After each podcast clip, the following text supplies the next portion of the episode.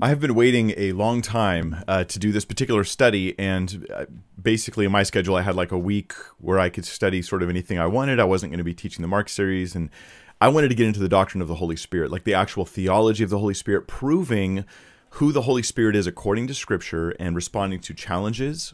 So, we're going to talk about whether the Holy Spirit is personal, whether the Holy Spirit is God, and more than that, our relationship with the Spirit, which is deep wonderful and a huge blessing waiting for us to pay attention to. Believe it or not, the Holy Spirit is, in my opinion, I think a lot of people would agree, the most ignored person of the Trinity, the least discussed. And when you, as a Christian, are challenged to say defend the the deity of Christ or something like that, like you can do that a lot better, probably, than you can defend the doctrine of the Holy Spirit. So we're getting into this in detail, right? Because he's he is ignored. Um, false teachers tend to focus on the Holy Spirit, like Jehovah's Witnesses say the Holy Spirit is merely an active force, is not personal, it's not God, is just God's sort of active force. They actually translate their bad New World Translation to to adjust or change who the Holy Spirit is. They um, will say things like the Holy Spirit is not masculine, like in the Greek. Holy Spirit. That phrase is not masculine, it's neuter. And so they suggest that this means that the, the, the Spirit is non personal. And again, we're ill equipped to respond. So it's good to do the work to reestablish basic Christian theology, simple Christian theology, and to go through the process of digging into the scriptures and, and asking, is that really a good proof text? Does that scripture really demonstrate the thing that I want it to demonstrate? Can I really say with confidence the Bible supports this theology that I hold? because we don't want to fall into the trap of holding traditions because we've always held traditions. Or danger, fall into the trap of thinking that our theology is right because it comes from our authoritative group of Christians. That's dangerous. And, and anybody can fall into this trap. You might be thinking, I mean, Catholics or something, but, and there's a connection there, but that can happen to you too. You just assume that if your pastor says it, it must be biblically true. There's two major dangers in this. One is you might be believing things that aren't biblical, and two, even if you are believing biblical truth, you don't know why it's biblical. So when someone challenges you or your kids on their faith, they can't prove it except to point to their pastor and say, he said so. And I want to be able to point to scripture and show that God has really revealed this. So um, every generation, in my opinion, has to do this, has to get back into the Word of God, back into Scripture, reestablish th- those old, always believed doctrines so we won't become victim of false teachings. So the first thing we'll ask is this in today's study. First thing we'll ask is is the holy spirit a person according to scripture? Is he personal right? Does he have those qualities of being a person not just sort of like a power? Against this i'll offer three points and respond to them quickly and then we'll dig into a ton of scriptures.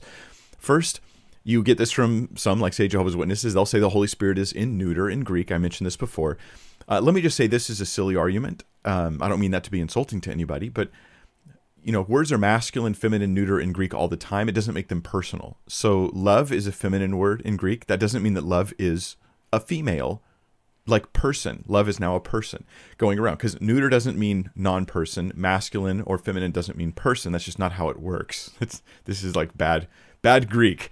Um, there's others who would say this, and I, I, wouldn't even bring up this argument if they didn't say it, but they say if you're baptized in the Spirit, therefore the Spirit's not a person because you can't be baptized into a person. That doesn't make sense, they say.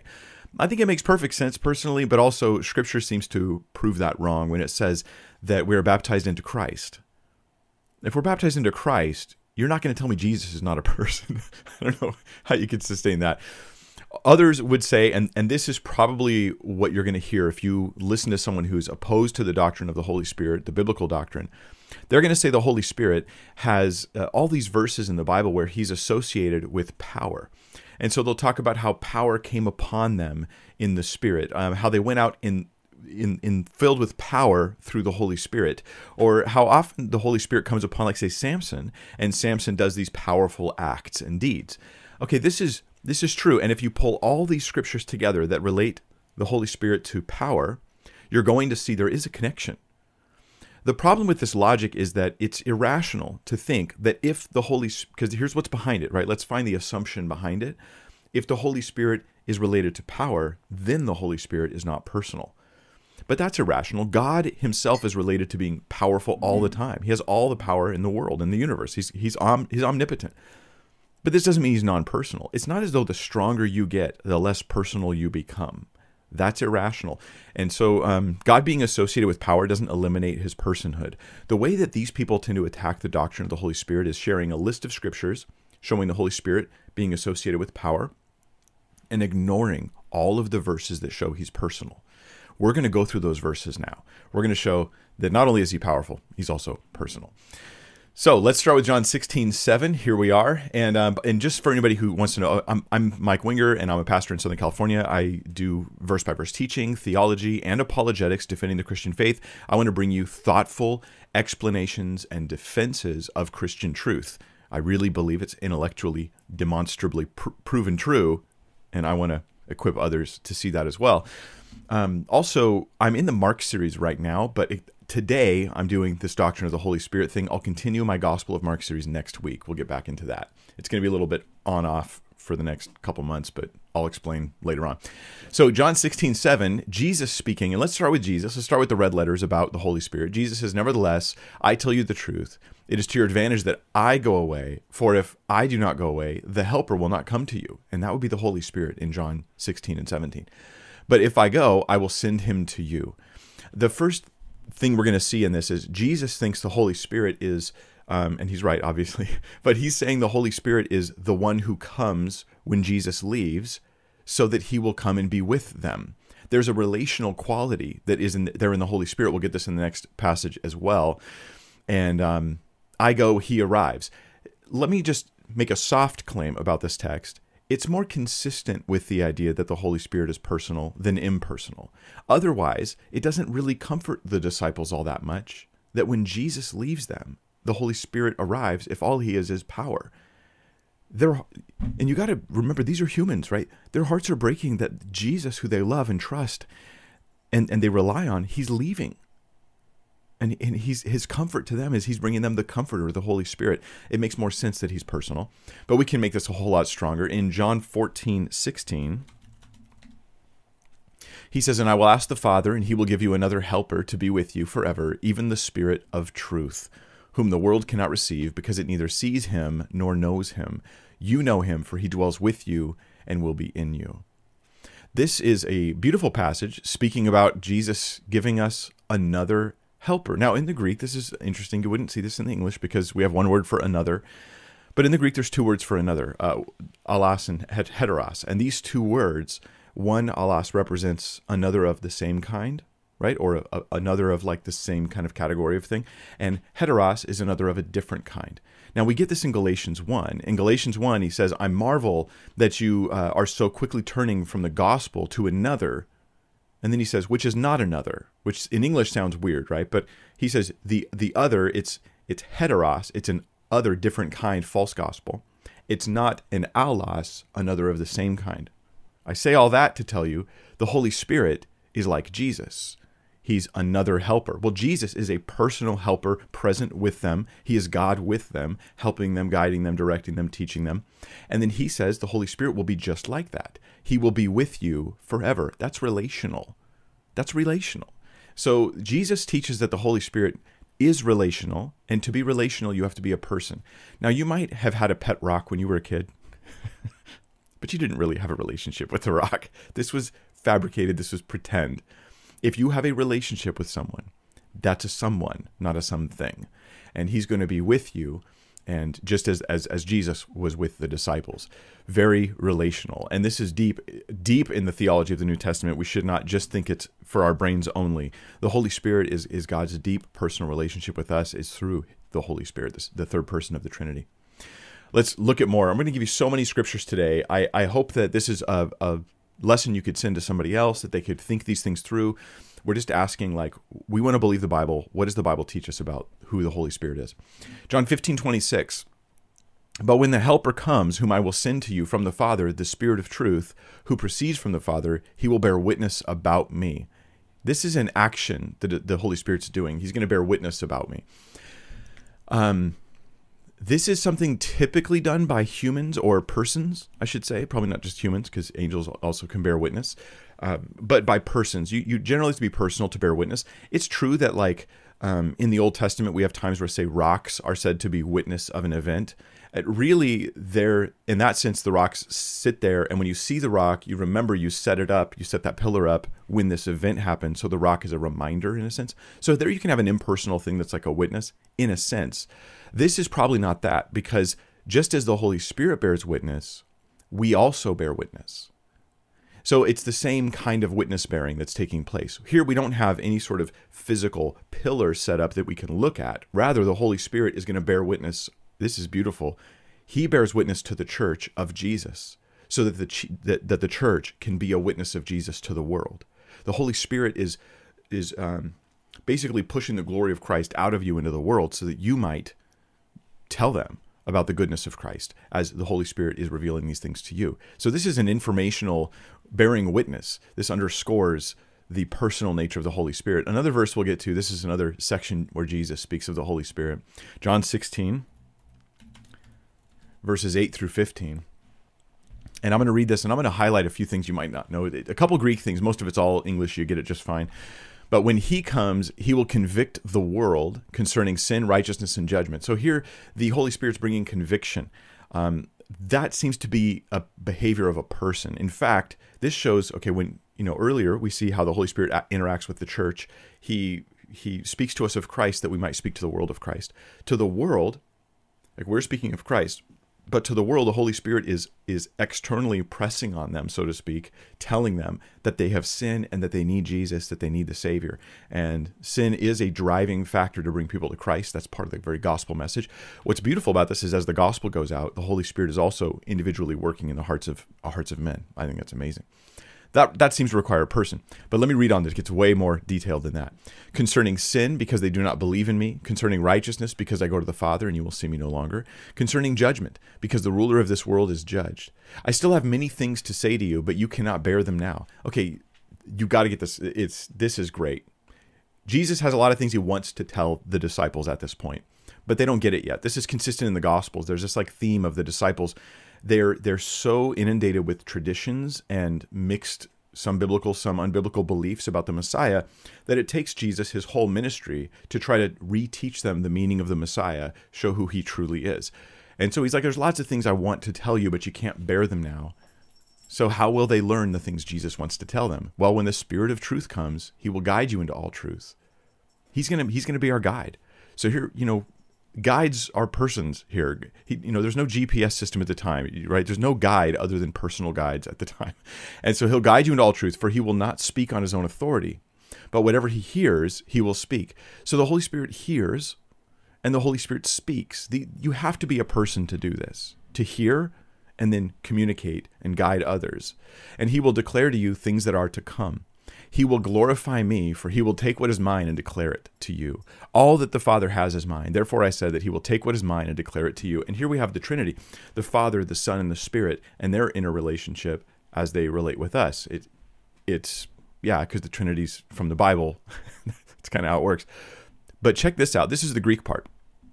He will guide you. That is a masculine uh, pronoun being used to talk about the Spirit, even though the Spirit's neuter he will guide you. This is a masculine pronoun. Then we have it again on his own authority in the Greek, right? This is a masculine pronoun again to talk. So this is very personal to speak of him with that terminology. It shows he's personal. Jesus also says, He will glorify me. Now, I know in the English you have lots of he's here, but in the Greek, it's these three spaces, three spots that really matter. He will glorify me. Again, masculine, masculine personal pronoun per, so he's a personal agent doing personal agent things. Now we've only talked about Jesus here, and we have a lot more to discuss. But we'll do one more um, from Luke twelve twelve, where Jesus talks about the Holy Spirit, and then we'll talk about the rest of the New Testament, and then the Old Testament, the deity of the Holy Spirit. We'll respond to Islamic claims that the Holy Spirit is Gabriel. We'll get there in a few minutes. All right, so um, Luke twelve twelve, for the Holy Spirit will teach you in that very hour what you ought to say understand what he's saying about the Holy Spirit. He's like, look, they're going to bring you before before rulers and you're going to be persecuted. But don't worry about what you're going to say when that happens. Why? Because the Holy Spirit's going to teach you in that very hour what you ought to say. Now, power can like okay, Elijah say he he he runs a long distance right? But when when uh, when the when the rain's going to start coming and he runs a great distance by the power of the Spirit. Samson, he pushes pillars down by the power of the Spirit. You could say that that's impersonal. Let me get. To, I mean, the Holy Spirit's not impersonal, but those verses I wouldn't use to prove the Holy Spirit's personal. However, while power can come from an impersonal source, at least potentially, it can also come from a personal one. teaching does not come from an impersonal source. The Holy Spirit is going to teach you in that hour what you ought to say. This isn't even pre scripted content. This is rather, here's the disciples on trial before governors, kings, whoever. And in that moment when they're asked questions and they're interrogated, the Holy Spirit gives them information to speak so that they will have divine utterance when they're when they're witnessing uh, during their persecution. This is the the work of a person. It's the work of a person. Um, in Romans 8:26, let's move on to other texts in the scripture. Likewise, the Spirit helps us in our weakness, for we do not know what, what to pray for as we ought. You ever feel that way? Mm, yeah, I feel that way a lot. but the Spirit helps Himself intercedes for us with groanings too deep for words. And he who searches the heart knows what is the mind of the Spirit, because the Spirit intercedes for the saints according to the will of God. There are a few hugely important things. Now, often you might read the Bible looking for devotional content, and this is chock full of it devotional content. But the devotional content is based on theological content that we're supposed to, to learn and know. And when we know theology, it, it creates I think that what, what theology does is it creates a consistent, solid devotional life in a Christian because you don't have to wait for God to like speak something fresh to you to make you feel good at the moment. You know who He is, you know what He's done, and you're standing in faith upon the promises of God at all times. So I think studying theology makes stable Christians. That's that's definitely what it's done for me, right? I was much more unstable before I understood some of these some of the theology of, uh, of, of Scripture. All right, verse 26, right? Likewise, the Spirit helps us in our weakness. Okay, so He's helping in our weakness. This is very much what Jesus said. The Holy Spirit's going to help you. For we do not know what to pray for as we ought, but the Spirit Himself intercedes for us. This means that the Holy Spirit prays. This is one of the hugely important things here theologically. The Holy Spirit prays. Now, He's not praying the way that Jesus did when He was on the earth praying to the Father. Rather, He is He is one who um, is like our our method of prayer is through the Holy Spirit, is in the Holy Spirit. In fact, Scripture even says we pray in the Spirit. But He accesses your mind, your heart, knows you deeply. He knows the mind and will of the Father, and He prays accordingly. So, meaning that yes, a, a Christian can simply posture themselves in prayer, groan to God, saying, I don't know what to pray, Lord. I'm just reaching out to you. And the Holy Spirit is interceding for us, and our prayers are perfected in Him that just transforms your prayer life when you realize the role of the Spirit in your when I don't know how to pray moments. I think it's beautiful, but it requires a person. You you know, trees don't pray. People pray. Persons pray. Right? It doesn't have to be a human here, but there, but this activity requires personhood. He himself intercedes. Your prayers come to the heart of God through God ultimately, but also He has a mind. Look at look at the next verse, twenty seven. He who searches the hearts knows what is the mind of the Spirit, because the Spirit intercedes for the saints according to the will of God. The Holy Spirit has a mind. Only persons have minds. You may have passed over this verse and not noticed it before. The Holy Spirit has a mind. There's a mind there. And uh, yeah, only persons have minds. Energy forces do not. Electricity does not have a mind behind it. Ephesians 4:30 is another verse we could look at. And do not grieve the Holy Spirit of God, by whom you were sealed for the day of redemption. Now, you know, we don't want to grieve the Spirit, but let's just talk about the fact that we can. You can't grieve electricity. It's not like I ever let down electricity. You know, when I turn off the light switch in the room, it's not like electricity lets out a sigh. Oh, he doesn't like me anymore. Like this is that's just weird. You know, the, obviously to be grieved requires a person who who has emotions, who is able to respond to the things that are going on in the world. And so don't grieve the Holy Spirit. You can't make a force sad. You can resist a force. Your scripture says you can resist the spirit, but I'm not quoting that verse in today's like theology study because you could resist a non-person. I could, I could resist gravity, but I can't resist. Um, I can't, excuse me, grieve gravity. I can't let gravity down, pun intended. But this is not just New Testament, because some people will say, and I'll mention this again later, some people will, will think that the doctrines that we have in the New Testament are kind of new. And while there are many things which are revealed in far greater detail in the New Testament, there is nothing inconsistent with the Old. It's all there in the Old Testament to some degree, and then re- revealed much more fully in the New. This is an example. Isaiah 63:10, they, being the Israelites, they rebelled and grieved his Holy Spirit. Therefore he turned to be their enemy and himself fought against them.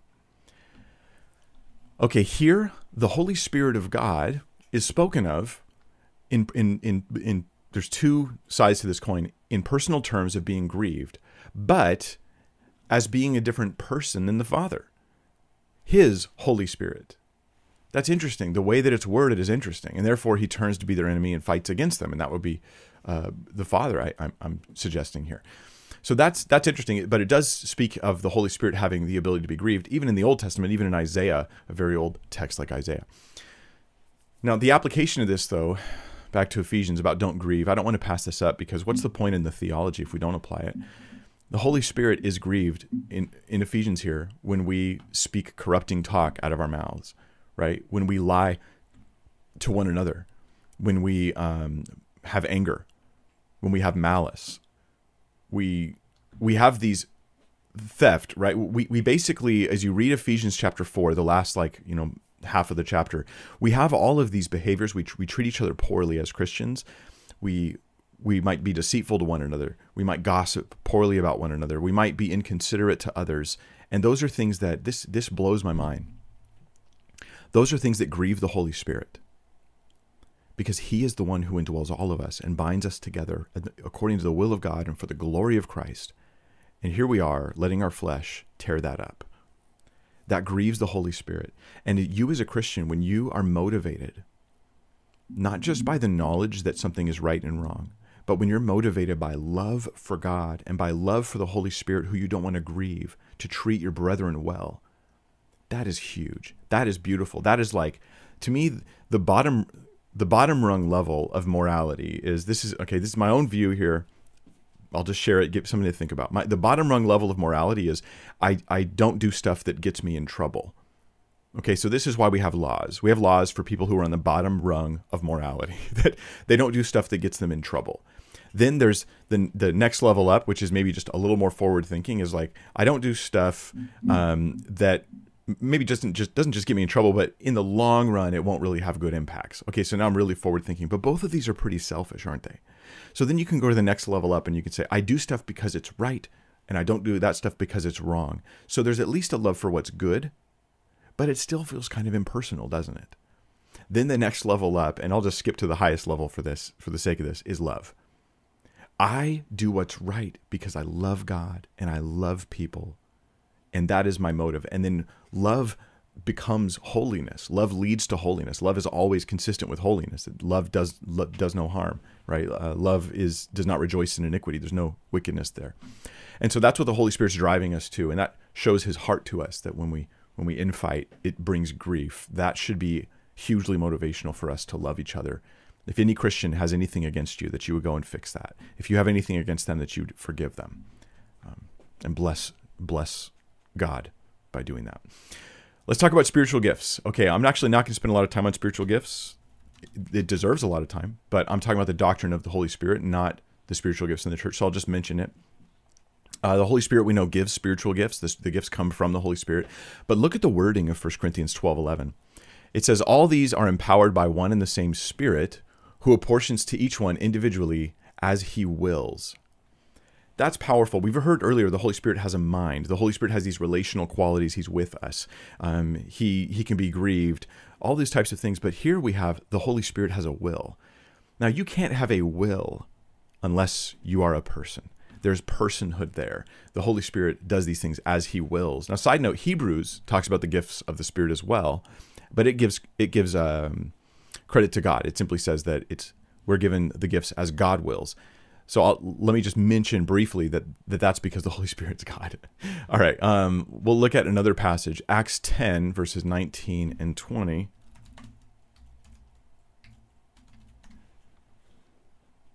And this is if you're if you're wondering if somebody would listen long enough, this is this is the case I would make for them understanding who the who the Holy Spirit is according to Scripture, and to know that he, he's not impersonal as the Jehovah's Witnesses would say. He's he's not sort of like a New Testament invention as some liberals might promote. He is not um, the angel Gabriel as a billion Muslims would be taught around the world. No, no, no. This is this is who he is. Acts ten nineteen. And while Peter was pondering the vision, the Spirit said to him, the Spirit said to him, and now what we're going to see is the Holy Spirit speaking, and he's going to be speaking in first person. And when you say I, you're a person. If you can say I genuinely, then you're a person.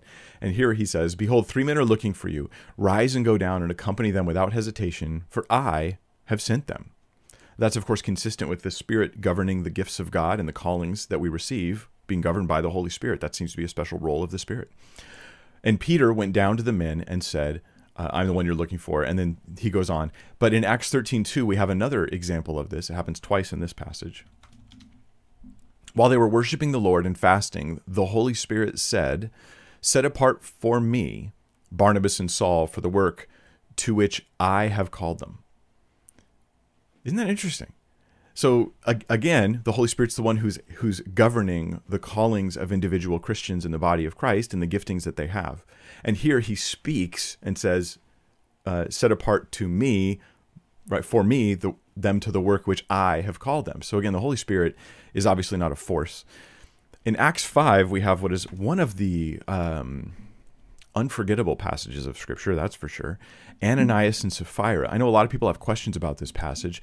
Um, I'm tr- I don't want to get distracted by those questions, so I'm trying to stay focused. Maybe some other time I could do a separate teaching on it. But here we have a man named Ananias with his wife Sapphira. They sell a piece of property. Now they're the first hypocrites in the early church, and generally speaking, God uh, consistently throughout the Scripture, the first rebels the first rebels of, of, of a new movement of God receive strict punishment. This happens over and over again in the Bible, and it's to demonstrate God's God's desire for purity in the move of the Spirit in our lives. And he really doesn't like religious hypocrisy. But a man named Ananias with his wife Sapphira, they sell a piece of property, and with his wife's knowledge, he kept back for himself some of the proceeds. Now he's allowed to do that, but he lies about it. That's the part he gets in trouble for. And uh, brought only a part of it and laid it at the apostles' feet. But Peter said, Ananias, why has Satan filled your heart to lie to the Holy Spirit and they keep back part of the proceeds? So he lies to the Holy Spirit. You know, you can lie about a force, an energy force, but you can't lie to an energy force. You can't lie. I can't. I can't lie to this this camera lens cover. Like I can't lie to it. It's no matter what I say, I could lie about it. Right. This is a giant banana. Right. There's a lie. but for demonstration purposes, don't anybody believe me. But um, but yeah, you can't lie to an uh, an impersonal thing.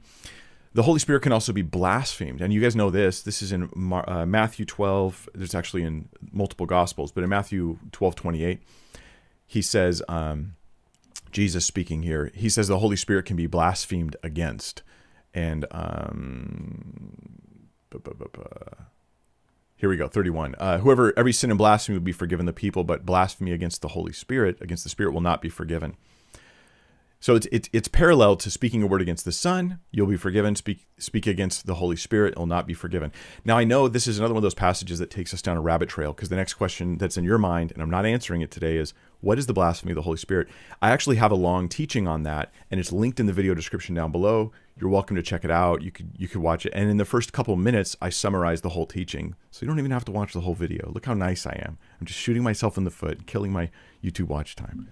And uh, I don't really care. so, uh, but that video is there. The point here is that the Spirit can be blasphemed in a way that's similar to the way the Son can be blasphemed. This, of course, implies that he's personal. It also hints at his deity. We'll cover that real soon here, though, so I'll, I'll wait on that.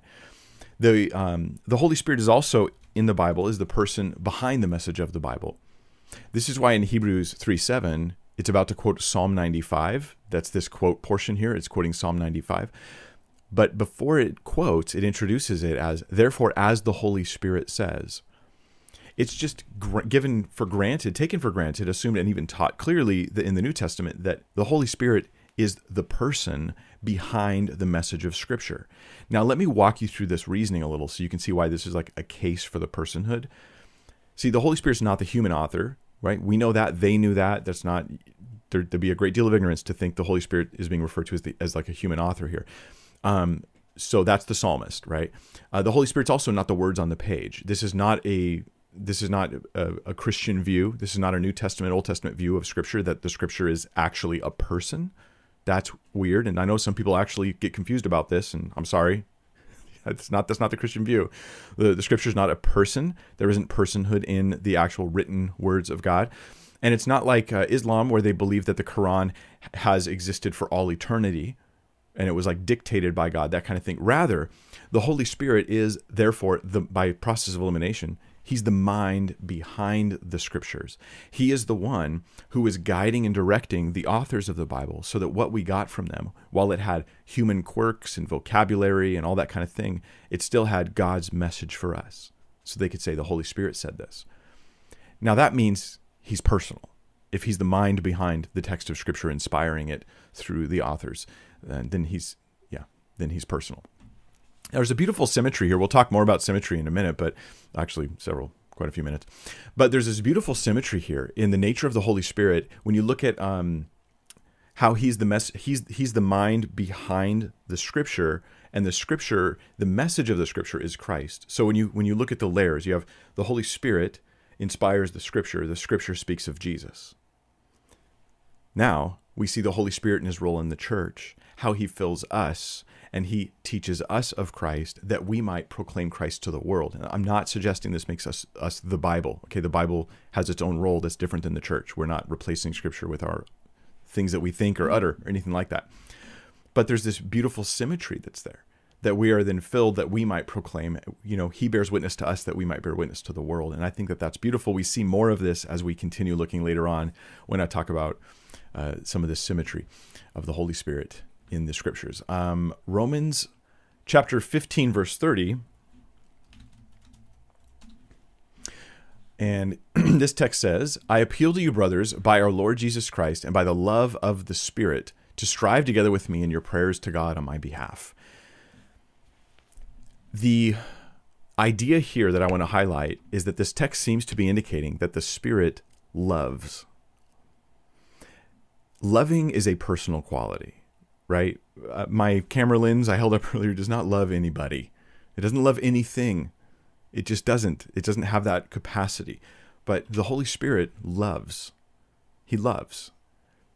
That's a big deal. In fact, when you look at the rest of scriptures that talk about this, like First John, that talks about how we love because we're born of God, and of course we know we're born of the Spirit. I love others because the Holy Spirit is love. He loves so much that his love comes through my life, and I love others as a result. My um, personally when i got saved I, that was one of the things that that shifted with me is that like just less bitterness less less animosity towards people more love more grace more kindness more hopefulness towards towards those that maybe i wouldn't externally have a reason to love. And i remember finding it easy to forgive as a christian. Um, and I, this is not a pat me on the back moment at all. I think this is the holy spirit's work in our lives i think as a christian generally if you're a healthy christian it's not that hard to forgive generally speaking. You may have hard times, and that may be a time to devote to prayer or even fasting and to really die to yourself. And that I'm not saying it's always easy to obey God. That's definitely not the case. Not even for Jesus was it always easy, right? Look at him in the garden. Um, but there is something of the inspiration of the Spirit in causing us to love others. Now, I want to highlight something real quick that is so beautiful, and I could spend far more time on it. And that is this idea that God is love. This is a Christian thing. Okay, the the the doctrine, the belief that God is love, um, that's very uniquely Christian. It doesn't really come from any other religion. Now, others sometimes, like say New Age, modern New Age people, might want to borrow from that. They like to sort of borrow from Christianity in some areas, but it's a very it's a very Christian belief. But here's where it's a problem in monotheism. Where there's only one God and He exists when nothing else exists. He exists eternally, just He's just there it's hard to say that that God is love because you have to ask the question, well, who is he loving? Who is God loving? From eternity past, who does he love? It's difficult to say that. And let me give you an example. Let's say that you you you come to me and you tell me, "Mike, I am so loving. I am such a hugely loving person. I just love everybody. I love everything. I'm a very loving person." And I'm like, "Wow, so tell me about who you love. Like tell me about the relationships you have." "Oh, I don't have any relationships." I don't know anybody. I never see anybody. I never talk to anybody, but I am just, I'm big on love. I'm like, well, no, like you're not really. Unless there's a way to express love, how are you loving? And this is where the doctrine of the Trinity comes in. Because the Father, the Son, and the Holy Spirit, this means that God is tripersonal, which means while there's one God, one being who is God, there are three persons, right? Persons in the being that is God which means that the Father can love the Son. as Jesus says. The Father loves the Son, and the Son loves the Father. And the Holy Spirit obviously loves the Son because Jesus says, He will glorify me. Right? The Holy Spirit loves our fellow believers because He's inspiring us to love each other as well. But this means that God, from eternity past, has always been love, which means one of the most beautiful attributes of God, God being love, is consistent with Trinitarian Christian theology, whereas it's very difficult to substantiate with other views. But you might ask, why three and not just two? Why can't it just be the Father and Son loving each other? And there are some philosophers who've like sort of put their minds to this to try to figure. So let me throw out some philosophy here. I'm not quoting scripture for this. Scripture proves the doctrine of the Trinity. It shows that God is love. This is a philosophical sidebar, um, suggesting why three and not two, perhaps one reason. And this could be that with two people, they might love each other, but when they have a third, there's a new kind of love that can be expressed.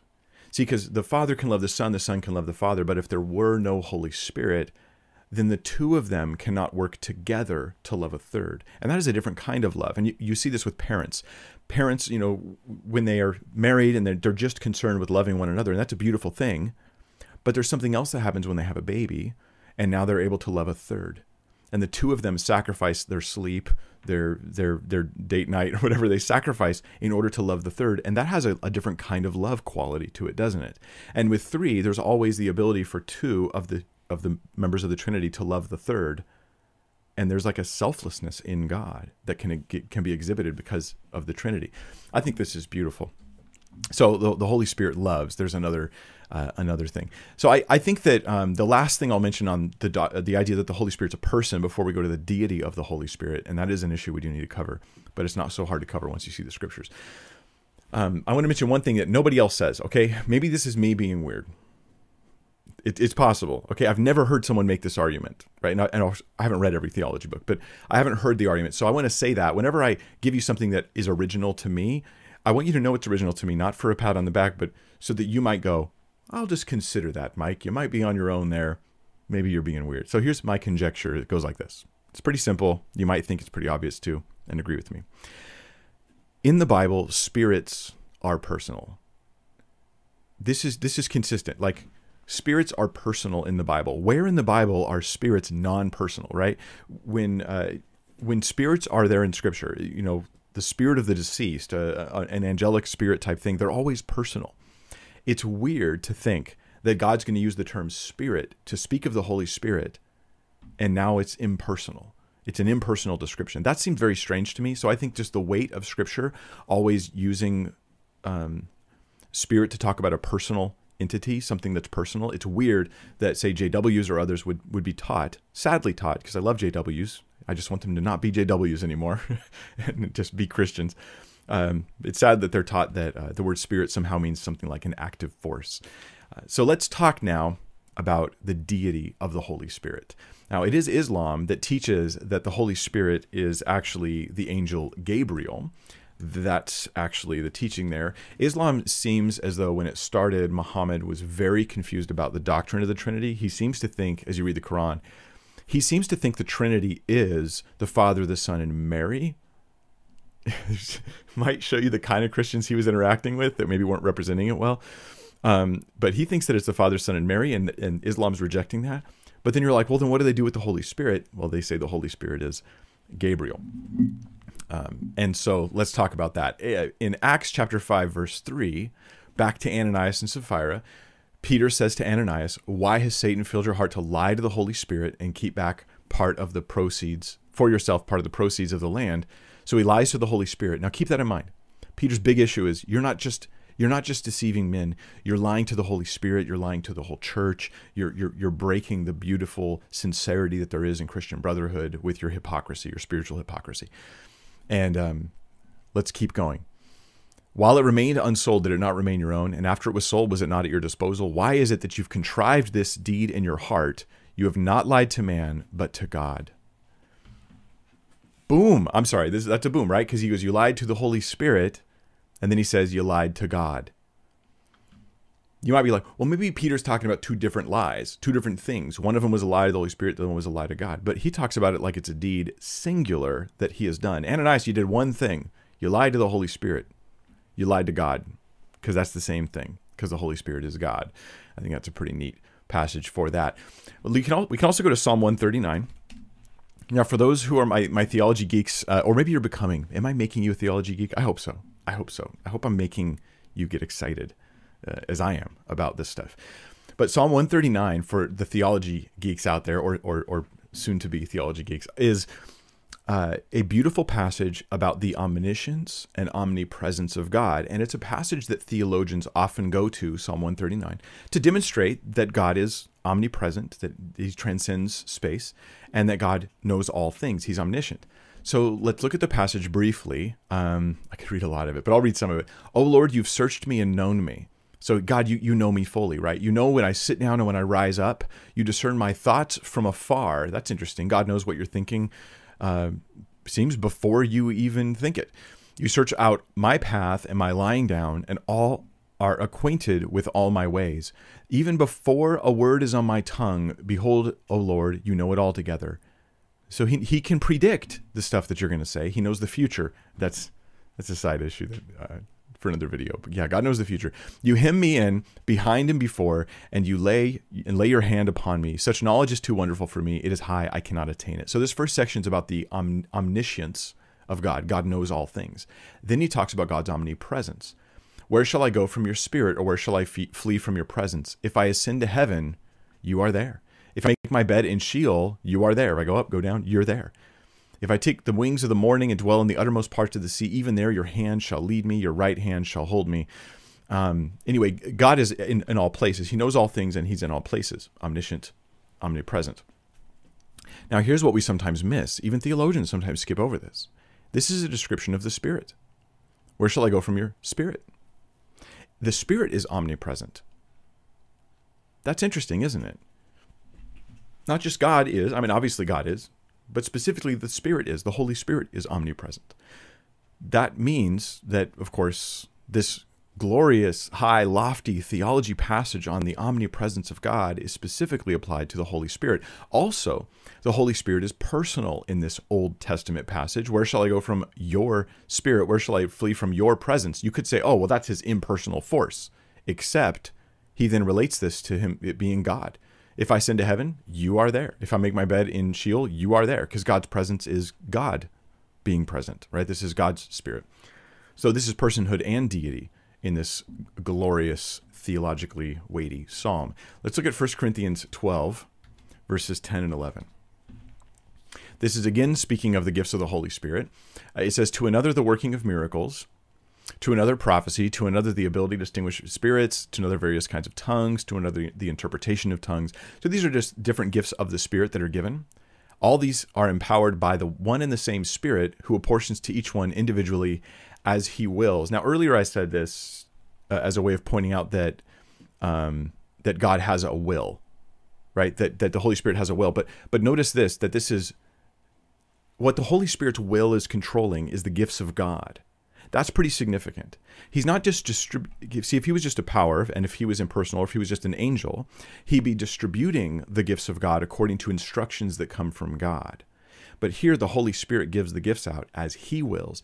His will controls the gifts of God. Why? Because he's God. That would be the reason why. Let me go to another extremely beautiful, theologically packed passage that I think most of us miss. Two verses in 1 Corinthians 2, verses 10 and 11. These things God has revealed to us through the Spirit. And look at the description of the Spirit. For the Spirit searches everything, even the depths of God. Now, I'm going to suggest that this, this shows that the Holy Spirit is God, but it gives us more than that. It gives us some details about this that are, I think, exciting to hear. Uh, for who knows a person's thoughts? Here's an analogy to explain what Paul means. Who knows a person's thoughts except the spirit of that person which is in him? Now, what Paul's talking about is your your self knowledge. Self knowledge is something no one else has. You have your self knowledge. Nobody else has your self knowledge. Um, and, and, this kind of trips me out to think about it. We have like uh, over a thousand people watching right now that are that are watching during the live stream, and each one of you is in a different place. You're in a different life situation. Even as I say these things, you have thoughts going on in your mind, and nobody knows this stuff but you. Even your closest loved ones don't know you as well as you know you. You know you the most, which is of course why you know you need Jesus. but but your self-knowledge is pretty impressive, right? But it's something that only you possess. Paul is saying the Holy Spirit possesses the self knowledge of God, which is because the Holy Spirit is God. He knows the deep things of God because he is God. Why is that so important to you as a Christian? This is amazing. Because the Spirit is revealing things to you that are from the, the, the deep things of God. We receive in the Spirit, we receive an intimate connection with God, knowledge from God, information from God. And yes, like the scripture trumps anything you think the Spirit's leading you in, because what we know God says always trumps what we think God's saying that seems pretty pretty simplistic. My uh, my whole theology there, but the Holy Spirit knows the mind of God because he is he is he is a demonstration there of God's self knowledge. I think that's beautiful. So the Holy Spirit is God. Also, he shares a name with the Father and the Son. Matthew twenty eight. I could also go to like a hundred verses that say the Holy Spirit is God's Spirit, which of course means he's not Gabriel. Um, and you could go to a hundred of those verses, but um, just mentioning that. Matthew 28 19 Jesus gives the commission to spread the gospel around the world and tells us to baptize in the name singular of the Father and of the Son and of the Holy Spirit. Now, the theology geeks, you already know this. It's a singular name, yet there are three persons mentioned Father, Son, Spirit, but only one name. Well, who else has the same name as the Father? Well, only if you're God do you have the same name as the Father. So the Son, he has the same name as the Father in, the, in, in this context. Obviously, name can be used in different ways. Um, his name's Jesus. The Father's name is not Jesus. I'm not saying that.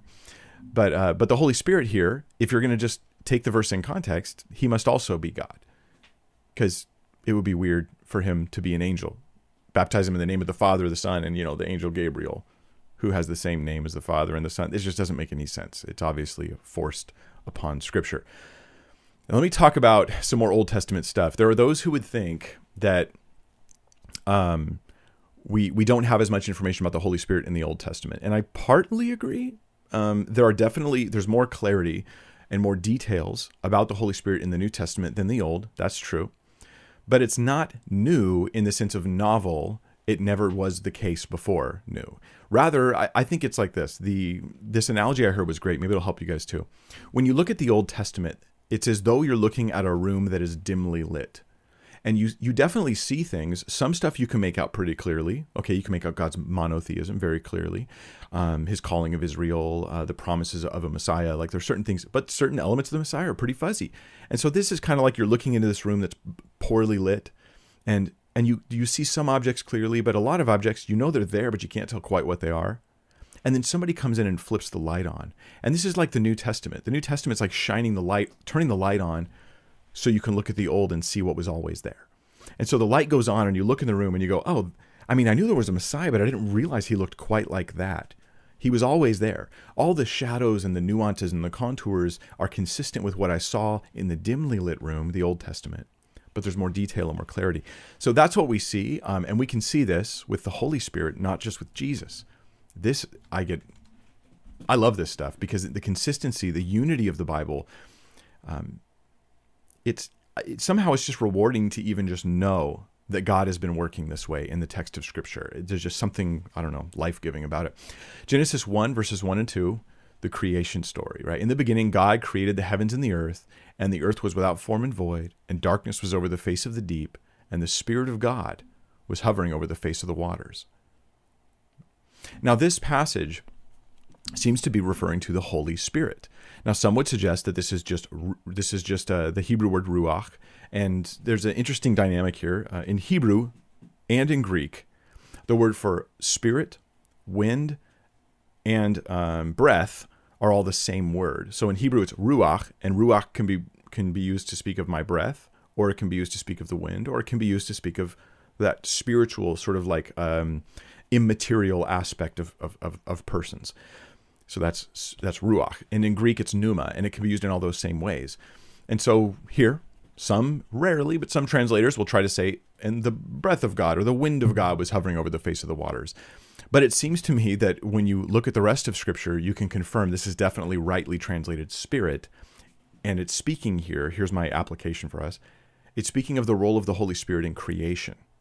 And when we look at some other passages in Scripture, that also comment on the creation of the world and the creation of mankind, we're going to see that there's there's um, a lesson here for us. Okay, let's let's look at Psalm 33 6. This is this is one of those creation passages. You know, the Bible talks about creation in more than just Genesis. It's in Psalms, it's in Job, it's in various places. Here it says, By the word of the Lord the heavens were made, and by the breath of his mouth all their host. Now is where I want to like turn the New Testament light on, and I want to shine that light to get even more clarity on this very passage. Because we know that in John 1 1, the word of the Lord, through whom the heavens were made, is Jesus. Right? John 1 tells us in the beginning was the word, the word was without form and void, um, and then the word, the word. I just mixed Genesis one and John one. I don't know what that was. In the beginning was the word, and the word was with God, and the word was God. And then it says that all things were made through him. All things were made through him. So everything was made through the word. John would say, I'm, I'm flicking the light on. This is Jesus. The Trinity is active in creation. And here, the breath of the Lord, of his mouth, creates the hosts that's super interesting because what we're getting here is the Father, the Son, and the Holy Spirit, all in Psalm 33 6, active in creation. So that's not Gabriel, guys. That's not Gabriel. In Genesis 2 7, we can do this again when I compare Genesis 2 to Job 33. Then the Lord God formed the man of the dust from the ground, of dust from the ground, and breathed into his he breathes into his nostrils the breath of life, and man became a living creature. Now that you you could say, well, that's breath, okay, but it that would be a little strange to think it's only talking about breath. It's probably using breath to speak of the Holy Spirit here, and I can support this with Job 33 4. The Spirit of God has made me, and the breath of the Almighty gives me life. Now, this is a Hebrew parallelism the spirit of god has made me is going to say something is, is basically being repeated. This phrase is repeated. The idea is repeated again differently. The breath of the almighty gives me life. So in job 33 4 you know scripture commenting on scripture what we have is um, a uh, an example of the fact that when god breathes on adam he's giving him life by the holy spirit. This doesn't mean adam is indwelt by the spirit. I'm not saying he uh, he's indwelt by the Spirit here. That's not the idea. Rather, that the Spirit, the Holy Spirit, is the source of life for humankind.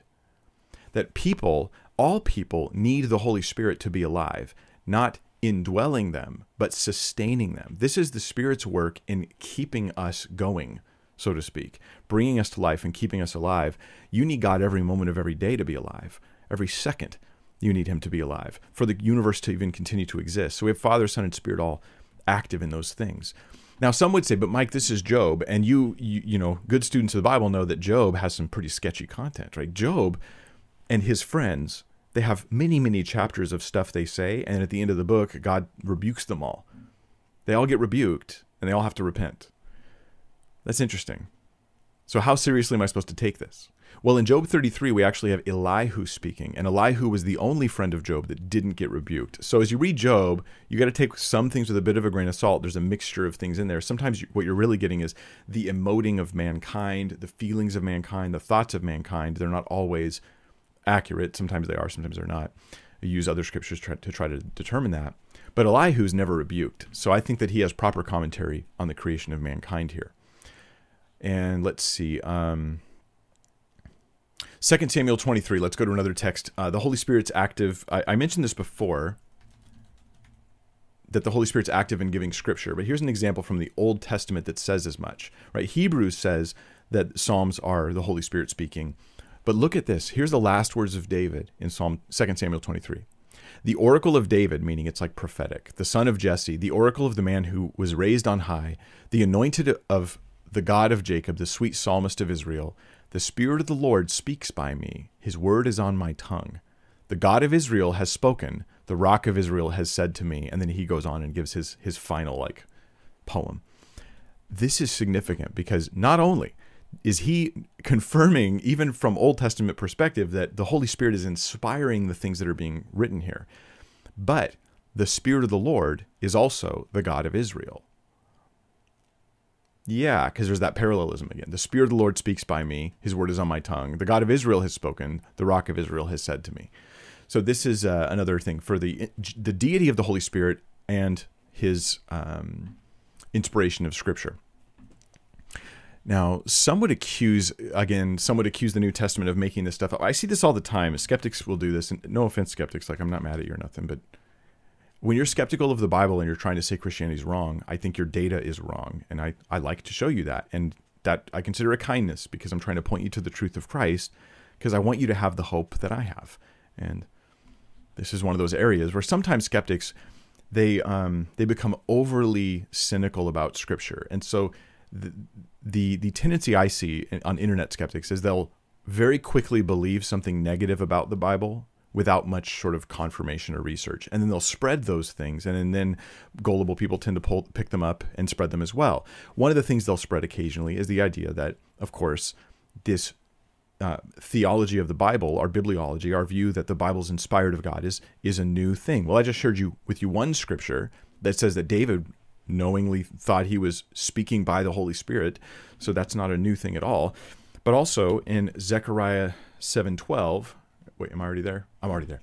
Um, oh, now I'm not there. Hold on. All right, I'll, oh, you're not there. Okay.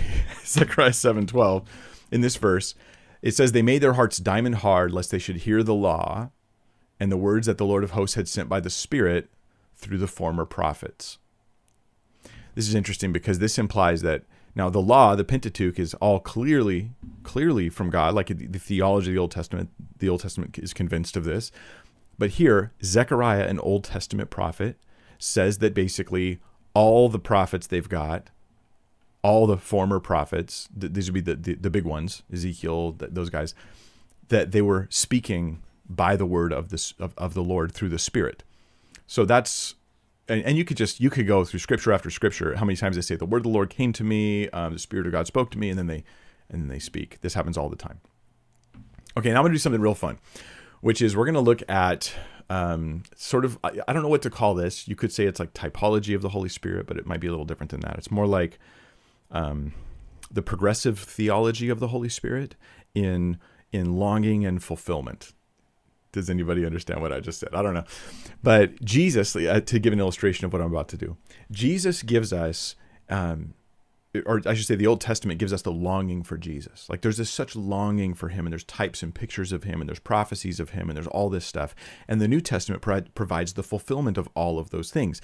And it's the, my favorite study in the world is to study the connection between the Old and New Testaments through the lens of who Christ is. But the, the Holy Spirit is also like this in the Bible. I'll give you some examples. Um, Isaiah 63 11. These are just some examples. I could do this all day. Then he remembered the days of old of Moses and his people, where he where is he who brought them up out of the sea, who shepherds with the shepherds of his flock? Where is he who put in them, in the midst of them, his Holy Spirit? Sorry for my stuttering there on that verse. Uh, but God put his spirit in the midst of them. This is speaking of the time when Moses led the people of Israel. So it's the tabernacle and the Holy Spirit's in their midst. Now, those who know their Bibles know this the Holy Spirit wasn't in them in the New Testament sense, the Holy Spirit was with them or in the midst of them in the tabernacle. But even then, in the tabernacle, there's this separation. And here's the picture I want you to, to, to think of God's Old Testament picture of the Holy Spirit being with people is it's it's like partially with them. He's kind of with them. He's with them in the sense that he's there in the tabernacle. He might even lead and guide them through the cloud or the pillar of fire, but he's not accessible. Right? In that tabernacle, nobody can go in there. The high priest goes once a year and he better come right or else he's in trouble. Right? Remember Nadab and Abihu, the sons of Aaron, these two original high priests, they were going to inherit the high priest job after Aaron. And they go into the temple uh, and, and the tabernacle and they do it wrong and they have the wrong attitude they're not observing you know they're not honoring god right and they're stricken dead on the spot. So god's with his people but this is like a partial with his people. And this is this is a consistent message of the old testament. The holy spirit is like there but not not in the ideal way. There's something missing. This is the longing for the holy spirit. We get this in numbers chapter 11 29 where Moses speaks of his longing that all the Lord's people were prophets and that the Lord would put his spirit on them. The idea is that, man, I just wish I wish that this thing, the Holy Spirit would come on Moses, came on some of the elders of Israel, but he came on Saul, but these are individuals. This isn't the whole nation. And there's just this longing like, oh, Moses ex- echoes it. Oh, I wish, I wish that God could just put his spirit on everybody. But instead, there's this separation, there's these layers, there's all these differences. Even those who have the spirit are under threat of losing it, like, like uh, David did at the time with Psalm 51. And and this is beautiful because when you look at this in the lens of Old and New Testament, you realize the Holy Spirit's not accessible through Moses. Moses longs for it but can't achieve it. Moses represents the law. Through the law, you you can see God's spirit. You you have like you get close but not there. You find out when you get close that you're a sinner who who needs forgiveness and that you're kind of hopeless and you'll never make it. Jesus comes, he becomes a sacrifice for you. He fulfills the law, and then when he dies, the veil is ripped in the temple from top to bottom. The the idea is saying that access to the Holy Spirit is now granted, and then Pentecost, the Holy Spirit comes and fills the church. But it's not just present in the Old Testament through longing, it's present in the Old Testament through specific prophecy. Let's look at Ezekiel 36. This is this is awesome. And I will give you a new heart and a new spirit I will put within you and I will remove the heart of stone from your flesh and give you a heart of flesh, and I will put my spirit within you and cause you to walk in my statutes and be careful to obey my rules. This is a statement to Israel that there's a future time coming where I'm not just going to give you the temple where the Holy Spirit dwells, I'm going to put my spirit in you personally, all of you. You will all receive the Spirit. And that will become your motive for transformation. This will become the thing that internally changes you because you're never going to be good enough until it's me changing and transforming you from the inside out. This is New Testament theology, but it's right here in the Old Testament. Why? Because it's the same. It's the same theology through it all. Now, what's also cool is in Ezekiel 36. This is the Valley of Dry Bones passage. Some of you would know. Ezekiel comes and he sees a valley of dry bones. He has some kind of vision, right? And it's a valley full of de- dead men's bones. And then God tells him, prophesy to the bones. And he prophesies and the bones come together. So he speaks and the bones come together. Then he says, you know, breathe on them. And and then he breathes on them and the, and the bones come to life. And then God interprets the vision. I'm going to put my spirit in you. Now, here's what I think is also really neat. Uh, Ezekiel, and forgive me for not taking all day to explain each of these points. I'm just kind of racing through to give you a lot of details, but Ezekiel is, I think, a great type of Christ. Ezekiel is a prophet who is also he's a priest who's also uh, um, uh, um, coming out to to do all the prophecy. So the let me see how do I explain this quickly. The priests in Israel had a very special role that they were to bear the sin of the people. In that they pictured Christ. The prophets in Israel have a different role. Ezekiel is a marriage of those roles. And Ezekiel pictures Christ in a very special way. He's the one prophet who is said to be bearing the sin of the people.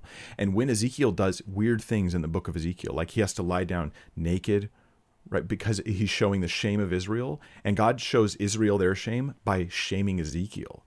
Or he has to eat unclean food to show that Israel will be eating unclean food because they're going to be delivered to their enemies. And so he has to eat unclean food. Ezekiel keeps going through the shame that Israel deserves and he's the guy in the Bible who, more than other than Jesus, he's the one who's called Son of Man more than anyone else, because he pictures Christ, who comes in his high priestly role to bear our sin, bear our shame, and then at the end of all that, he's the one who will speak to the bones and they'll come together. And then he breathes and gives them the holy spirit. Ezekiel stands here to represent christ. Jesus shows up. He gives us the gospel. He creates the gospel through his death and resurrection. And then when we hear the word of christ and we believe it. Through Jesus, we have access to the Holy Spirit. We're given new life. This is the theology of the New Testament lived out in the Old Testament in great detail. I think it's beautiful, beautiful stuff. And finally, uh, we have Revelation 21, where if you want to take, I'm just going to skip right to the end here. The final goal, the final longing of God to be with his people is fulfilled right? And I heard a loud voice from the throne saying, Behold, the dwelling place of God is with man. This speaks of, of, of, the, the new heaven and new earth. He will dwell with them, and they will be his people, and God himself will be with them as their God. Our intimate, this is, you know, in all the secular movies and TV shows, when they talk about heaven, they always blow it. It just inevitably they blow it. First, they, they tend to have these weird, shallow views of heaven. But what's missing from heaven and what's missing from what we're really looking for is not just my temporary location in heaven, but of the new heaven and new earth that are created. But what they miss from those things is God's presence. the intimate, personal, pervasive presence of God, the, the, joy that we will constantly feel being that close to God who is love, who is holy, and being united to Him with no barriers and no boundaries. That is the longing of the Bible, and that is accomplished in the Holy Spirit. I think we have neglected the doctrine of the Holy Spirit. We have neglected. Now there's more. There's more in the in the Old Testament. Let me give you one. Isaiah 63 verse 13 and 14. Um Oh wait, did I I think I already covered that one. I think I covered that one already. I might be rethinking this because I taught the same thing yesterday, and sometimes my brain gets a little confuzzled on it. But Nehemiah 9:20. Let's go to this passage. You gave your good spirit to instruct them, and did not withhold your manna from their mouth, and gave them water for their thirst. This is the role of the Holy Spirit in the wanderings of Israel. And it said he gave the Spirit to instruct them. This would not have come individually. This would have come through Moses. Moses was the one speaking with God, getting the words from God, and sharing with the people. Okay, so this is instruction, but again, instruction at a distance because it's old covenant, not new covenant he didn't withhold their manna from their mouth. That that obviously that's typology of Jesus. Right? The manna Jesus comes, he says, I'm the bread of life, and gave them water for their thirst. Now Jesus taps into this typology to talk about our New Testament experience, and that's in John 7. Keep in mind this. God gave them his spirit to instruct, manna from heaven, and water for their thirst. Now let's look at what Jesus says in John chapter 7 verse 37. On the last day of the feast, the great day, Jesus stood up. Now, this is a feast that commemorates the giving of water to the people of Israel, which is, seems to be connected to the Spirit somehow. If anyone thirsts, let him come to me and drink. Jesus being our access to the Spirit. Whoever believes in me, as the scripture has said, out of his heart will flow rivers of living water. Now, this he, this he said about the Spirit, whom those who believed in him were to receive.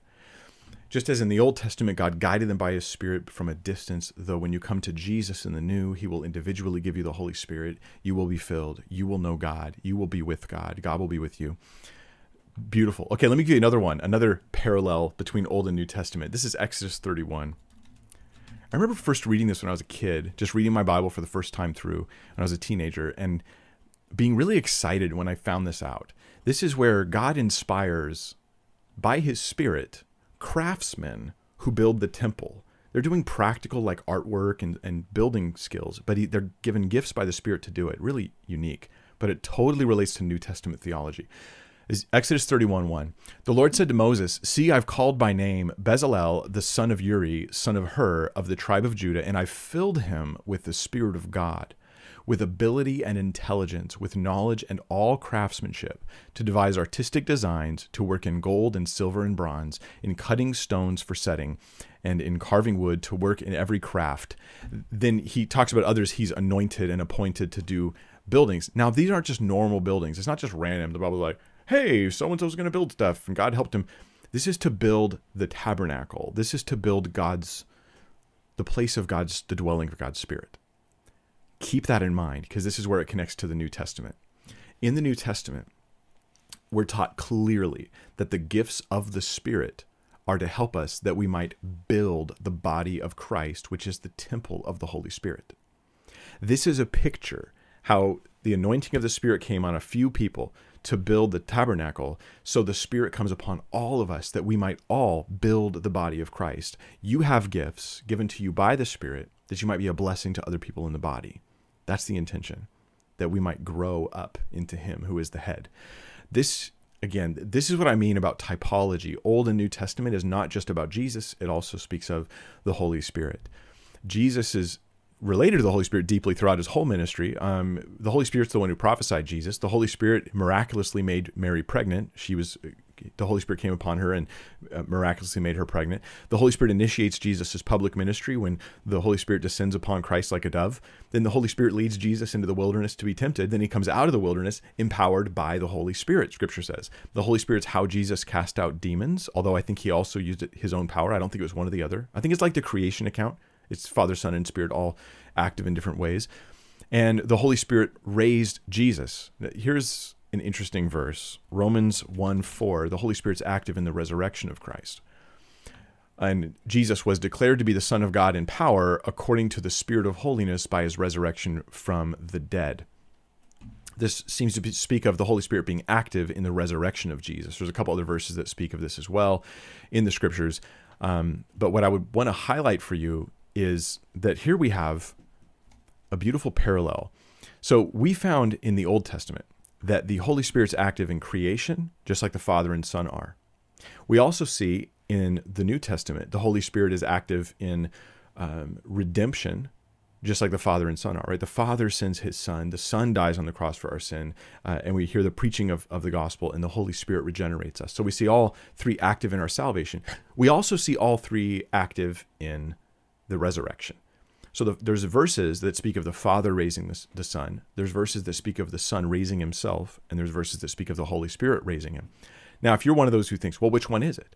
Then you're not understanding the doctrine of the Holy Spirit because the three are one three are one. The three persons are one God. So you can easily overlap in those in those descriptions. All right, finally, um, two last things to share with you guys. Then we're all done. One is this: we should not overlook. No doctrine of the Holy Spirit, no study of the Holy Spirit is is is sufficient if we overlook the selflessness of the Spirit. Now, when we look at the Son, we see the submission of the Son that would be the the primary like thing we see in the relationship of the son and the father the submission of the son. He ch- he chooses to submit to the father submit to his guidance submit to his direction only doing the things the father tells him to do uh, obeying the father even to the cross. So we see obedience and submission. In the holy spirit obedience and submission are not the right terms. Selflessness seems to be the right term because jesus says the holy spirit will come and he will speak of me. He will glorify me the Holy Spirit is drawing attention to Jesus, not to himself. Now, some have complained, let me bring a practical view on this. Some have complained, like, why, you know, God being for his own glory, that's kind of selfish, isn't it? Being for your own glory. And, you know, when I was younger, I would push back on this, and I think this is proper pushback. And I'd say, well, it's not when he really does have that glory. I mean, that's not inappropriate. I mean, for instance, a parent telling a child, like, no, you will respect me that doesn't have to be you could be selfish and arrogant or you could just be like no no it's proper that you respect me. I am your parent. You should respect me. That's right. You don't have to be arrogant or selfish to do that. So god could be for his own glory simply because he really is glorious. But there's another sense in which because god's tripersonal jesus can selflessly be for the glory of christ. Right? The, the Son can selflessly be for the glory of the Father. There's, there's a sense of selflessness in God's own glory seeking that doesn't exist with you. It's one thing if the wife says to the husband, Wow, you've done such a good job. I'm so proud of you. It's something else if the husband turns to his wife and says, I've done such a good job. I'm so proud of me.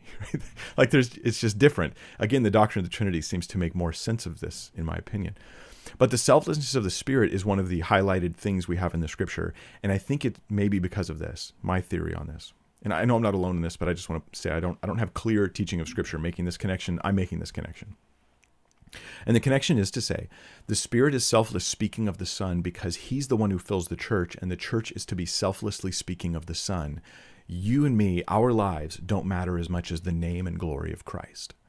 The purpose of my life being to glorify His name and make His name known in the world, that's worth it because I want to glorify Him just as the Holy Spirit. I mean, you ever wonder why, as a Christian, when you got saved, you just want to bring glory to the name of Jesus. Like you just you want to. It's not just something you're religiously supposed to do. Like you just want to bring glory to God. This is the work of the Spirit in your life because he's he is selfless and and he's producing that selflessness in you. He is love and he's producing that love in your life. So I, I think it's I think it's a beautiful beautiful thing. All right, and the final thing I'll mention, that the second and final thing for today, is some application. Um, so we're the temple of the Holy Spirit, as I've mentioned a half dozen times now. But in First Corinthians, we get a new perspective on that.